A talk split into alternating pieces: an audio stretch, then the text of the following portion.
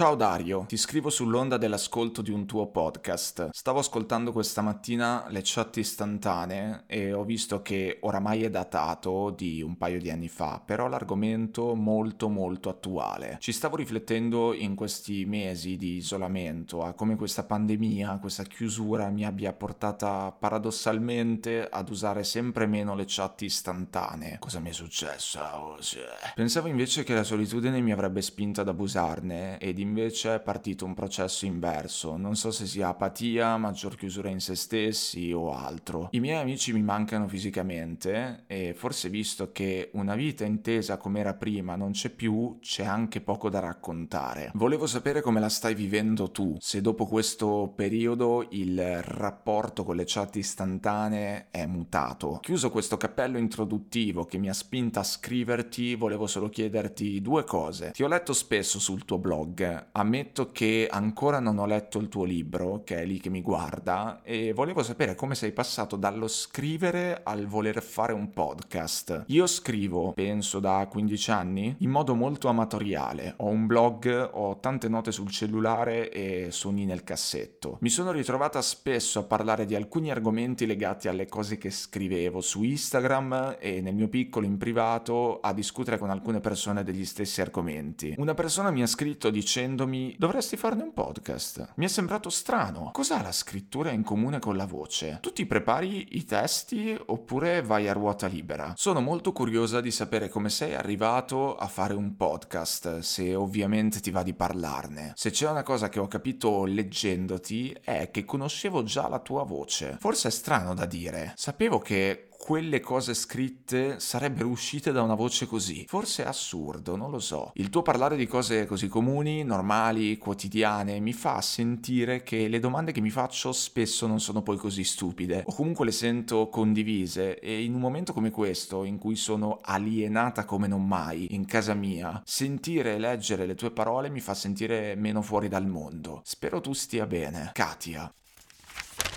Ciao Katia, grazie per la tua mail che mi è arrivata il 16 marzo 2021 alle ore 16.11 che mi sono copiato e incollato come faccio sempre in un foglio di Word il 30 giugno 2021 alle ore 7.08 e che ho riaperto il 6 settembre 2021 alle ore 13.12 per cominciare poi a trasformarla in un episodio del podcast. E già qua inizio un po' a spiegarti il processo creativo che si cela dietro ogni episodio del podcast podcast. Quasi mai inizio e finisco un episodio nello stesso giorno, credo che non sia proprio mai successo, forse solo una volta o due. Di solito con le mail funziono così. Ogni tanto vado a vedere se ne sono arrivate di nuove, contrassegno con una stella gialla quelle attorno alle quali credo di essere in grado di sviluppare una riflessione, me le copio e me le incollo in un foglio di Word, poi nella maggior parte dei casi le lascio lì a maturare, chiuse nella cartella mail a sua volta contenuta nella cartella podcast, a sua volta contenuta nella cartella secondario che abita la parte destra della scrivania a tinta unita nera del mio MacBook, perché gli sfondi colorati e pieni di dettagli mi urtano. A volte, come è successo con la tua mail, neanche me le copio e me le incollo subito, ma torno nella casella secondario podcast chiocciolagmail.com e ne ripesco qualcuna che mi ero lasciato indietro, che mi ero perso. Nella maggior parte dei casi quando mi metto al lavoro per eh, trasformare una mail in un episodio, scrivo qualche riga e poi mi fermo per qualche giorno, per qualche settimana, a volte addirittura per qualche mese. Qualche volta capita anche che elimini definitivamente il file perché inizialmente magari mi sembrava di avere delle cose da dire, poi in seguito mi rendo conto che non è così, però questa cosa succede raramente. Diverso è invece il discorso quando il processo creativo comincia da me. In quei casi che nel corso del tempo sono diventati sempre più rari perché ho iniziato a fidarmi sempre meno delle mie idee, ad esserne quasi intimorito in un certo senso. Nei casi in cui parto da me stesso e non da una mail sono molto più rapido, nel senso che passa meno tempo tra l'inizio e la fine della scrittura dell'episodio, di solito. Questo credo sia perché la riflessione quando parte da me ho più foga di concretizzarla, sento un bisogno più impellente di darle una forma e di condividerla rispetto a quando invece mi affido a degli stimoli esterni che, come ho già detto tante altre volte, per me sono fondamentali. Senza tutte le mail che ho ricevuto nel corso del tempo, questo podcast probabilmente sarebbe già morto da un pezzo. Quindi ecco, se vuoi contribuire a Secondario Podcast, la donazione migliore che tu mi possa fare non è economica, ma è narrativa. Condividere con me qualcosa della tua vita, della tua testa, della tua esperienza, fallo, mi serve. Secondario Podcast chiocciolagmail.com. Poi oh, se vuoi farmi pure una donazione economica, dimmelo che ti mando l'Iban. Si sarà a questo punto capito che tutti gli episodi del podcast poggiano su un testo scritto, o meglio, il 90% degli episodi, perché c'è un 10% che invece no. Tolti quelli nei quali chiacchiero con qualcuno, dove è chiaro che si segua il flusso del discorso, quello che viene da dire, ce ne sono alcuni, pochi, devo dire, soprattutto datati, perché con il passare del tempo ho cambiato metodo, nei quali parlo a ruota abbastanza libera,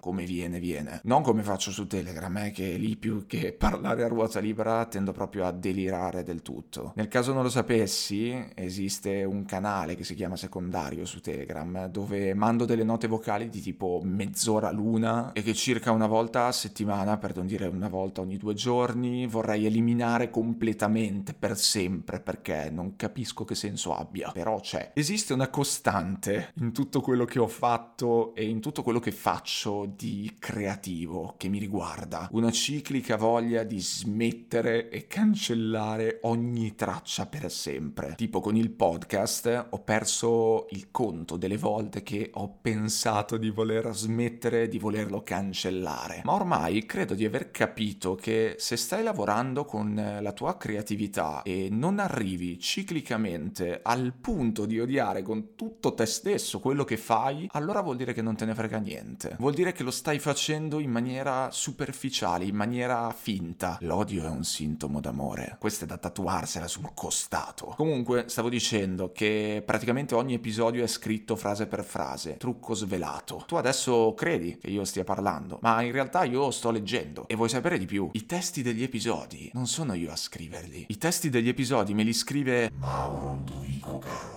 che è il mio ghostwriter di fiducia. Neanche il libro l'ho scritto io. Io l'ho solo firmato e presentato in giro. Ha fatto tutto lui. Mauro Duvico Carota. Anche il prossimo libro lo scriverà lui. Mauro Duvico Carota. E io fingerò con tutti, parenti e amici, di averlo scritto solo per darmi un tono. Ah, e già che ci siamo, ti dico anche questo. Io non mi chiamo Dario Matassa. Non mi chiamo Dario Matassa. Non mi chiamo Dario Matassa. Non mi chiamo Dario Matassa. Dario Matassa è il nome che ho scelto per parlarti dentro a questo sogno che stai facendo, perché in questo momento tu stai sognando. Questa non è la realtà, ti piacerebbe che fosse la realtà. Il mio vero nome è Dario Malaguti, non Dario Matassa. Comunque quando ti sveglierai avrai tutto molto più chiaro. Bene, ora che ho detto qualche cosa a caso così perché mi andava, scritta pure questa tra l'altro, quindi c'era pure l'aggravante della premeditazione perché sapevo che poi mi sarei trovato qui a dare voce a queste parole. Posso proseguire e guarda caso proseguo proprio parlando del rapporto tra voce e scrittura. Che caso, eh, pensa un po'. Che cos'ha la scrittura in comune con la voce? Gran bella domanda questa, domanda con la quale non mi ero mai confrontato domanda non banale, quindi grazie per l'occasione Katia. Se c'è una cosa che ho capito leggendoti è che conoscevo già la tua voce. Questa cosa che mi hai rivelato nella tua mail è potentissima. È potentissima perché mi porta a chiedermi, ma è possibile una cosa del genere? È possibile che le parole che una persona sceglie di utilizzare quando scrive, il suo modo di mettere insieme le frasi per iscritto, il suo modo di dare forma alle situazioni e ai concetti, il suo stile di scrittura, insomma, sia intimamente legato in qualche modo al suono che fa la sua anima. La voce è il suono che fa l'anima, la voce è la musica delle coscienze. Questa invece è da tatuarsela sul collo, a mo' di collana che ti fa il giro intorno. Forse è possibile che ci sia una corrispondenza tra voce e scrittura. Forse è possibile indovinare la voce di una persona partendo dal modo in cui mette in ordine la realtà sopra un foglio. Nel mio caso, Katia, posso dirti che quello che ti ha portato a conoscere conoscere la mia voce prima ancora di sentirla, cioè quello che hai trovato scritto sul mio blog www.dariomatassa.com, mi corrisponde. In pochi altri spazi sono riuscito ad essere così tanto io come quando ho scritto pensieri, situazioni e riflessioni sul mio blog, perché in quello spazio mi sono sempre sentito più che mai al sicuro. Poi lì dentro ci sono cose che ho scritto ancora prima di avere un pubblico, ancora prima di essere diventato riconoscibile. Quindi pensieri e parole veramente pure, libere da ogni ansia da prestazione, da ogni aspettativa, scritte per me stesso prima che per qualsiasi altra persona sulla faccia della terra. Se sei passata da lì ed è lì che ti sei fatta un'idea della mia voce, allora è davvero possibile che avessi indovinato, perché lì ci sono cose che mi sono limitato a prendermi da dentro, forse neanche le ho dovute scrivere. È stato qualcosa di molto più automatico, di molto più simile a un prelievo. La forma di espressione scritta è sempre stata la mia forma. E quando dico mia, intendo dire che la condizione di intimità e di sincerità che raggiungo nei miei stessi confronti quando scrivo per scrivere, che non è come scrivere per parlare come invece succede qui nel podcast, non la raggiungo in nessun altro modo al mondo. Io mi rispecchio nella mia voce? Sì, penso che mi si addica molto alla mia voce. Mi piace la mia voce, mi piace usarla, mi piace giocarci, mi piace provare a suonarla. So che a molte persone non piace la propria voce, a me invece piace, devo ammetterlo. Non sempre mi piace riascoltarla, anzi quasi mai mi piace, però nel complesso mi piace. E mi piacerebbe sapere a questo punto se alle persone che non piace la propria voce, questa non piaccia perché non ha un bel suono, quindi ha un livello più superficiale, oppure perché non la sentono propria, cioè adatta a sé, quindi a un livello più romantico e profondo. È una questione di suono o di identità. Venendo alla creazione del podcast, quel che mi ha portato a cominciarlo, come poi ho già raccontato altre volte, è stata proprio l'astinenza da uso della voce per raccontare delle cose. Mi rendo conto adesso, riflettendoci, che in parallelo alla mia attività di scrittura, che mi porto dietro sin dai tempi delle scuole elementari più o meno, ho sempre portato avanti qualcosa che mi permettesse di dare voce alle parole, come se quello tra scritto e parlato fosse un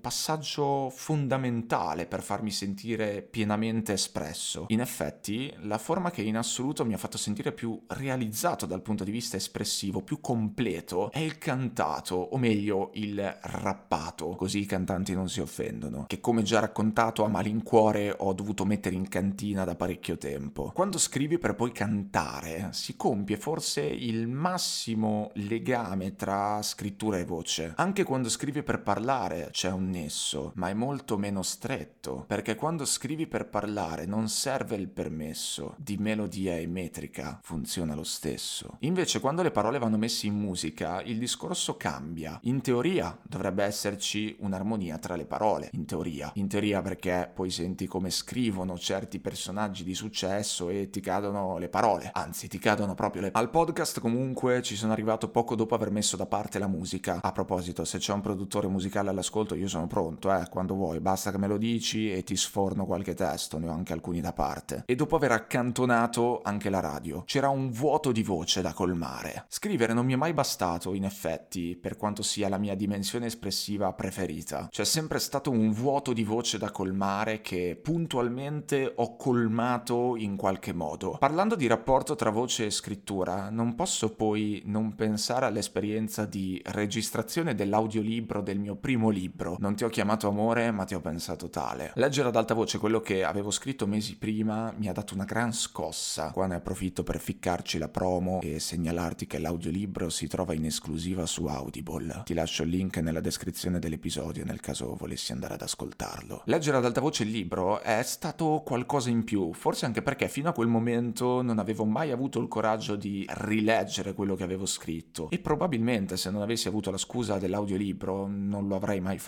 Questo sempre per via di quell'odio che mi prende verso quello che faccio e quella voglia di cancellare ogni traccia. Leggere ad alta voce mi ha fatto capire che era veramente roba mia quella che avevo messo nel libro, che in fondo le volevo bene, che in fondo era me, o meglio il me di quando le avevo scritte, nel bene e nel male. Io ho una caratteristica, fatico a prendere le distanze da quello che faccio e in particolare che creo. E questo è un gran casino, è un gran problema ed è anche quello che mi porta a provare quell'odio verso le mie cose. Pensa a tutte le volte che non ti sopporti nel corso della settimana. Ecco, ora immagina di trovare parti di te sparse in giro, video, libri, podcast, blog, eccetera, eccetera. È logico che finisci per odiare pure quelle se ti ci rivedi dentro. Forse c'è qualcuno che riesce davvero a prendere le distanze da quello che crea, forse è una cosa che si impara a fare e che io non ho ancora imparato abbastanza bene a fare, che ne so. Quello che so è che è un equilibrio molto difficile da raggiungere e da mantenere. Secondo me non sarò mai in grado di scindere completamente me stesso dai miei prodotti, perché mi piace talmente tanto complicarmi la vita, ma talmente tanto che non so se sarei disposto a smettere. A me le cose dentro in qualche modo devono risuonare, altrimenti tutto mi perde di senso subito. Ho fatto per molto tempo qualcosa che stonava per diversi anni, insieme a troppe persone che stonavano con la mia persona. E infatti a un certo punto non ce l'ho proprio più fatta, ho mollato la presa. Magari prima o poi imparerò ad essere un pelino più strumentale, cosa che oh, bisogna imparare ad essere perché altrimenti finisci per prenderla sempre in quel posticino lì. Che gli altri mica si fanno tanti problemi a metterti con le spalle al muro mentre te sei lì perso nelle tue paranoie esistenziali. La gente mica ti prende per il braccio quando barcolli, delle due ti dà il colpo di grazia. Non aspettarti mica parole di conforto e pazienza. Aspettati i pugni e spintoni nello stomaco. Non aspettarti mica che la gente abbia pietà di te nei momenti di maggiore debolezza. Aspettati invece imboscate, agguati, colpi bassi, pugnalate alle spalle, spietate dimostrazioni di vigliaccheria. Ah, e comunque no, Katia. Il mio rapporto con le chat istantanee non è cambiato più di tanto, direi. A me già prima della pandemia faceva innervosire parlare con le persone in chat.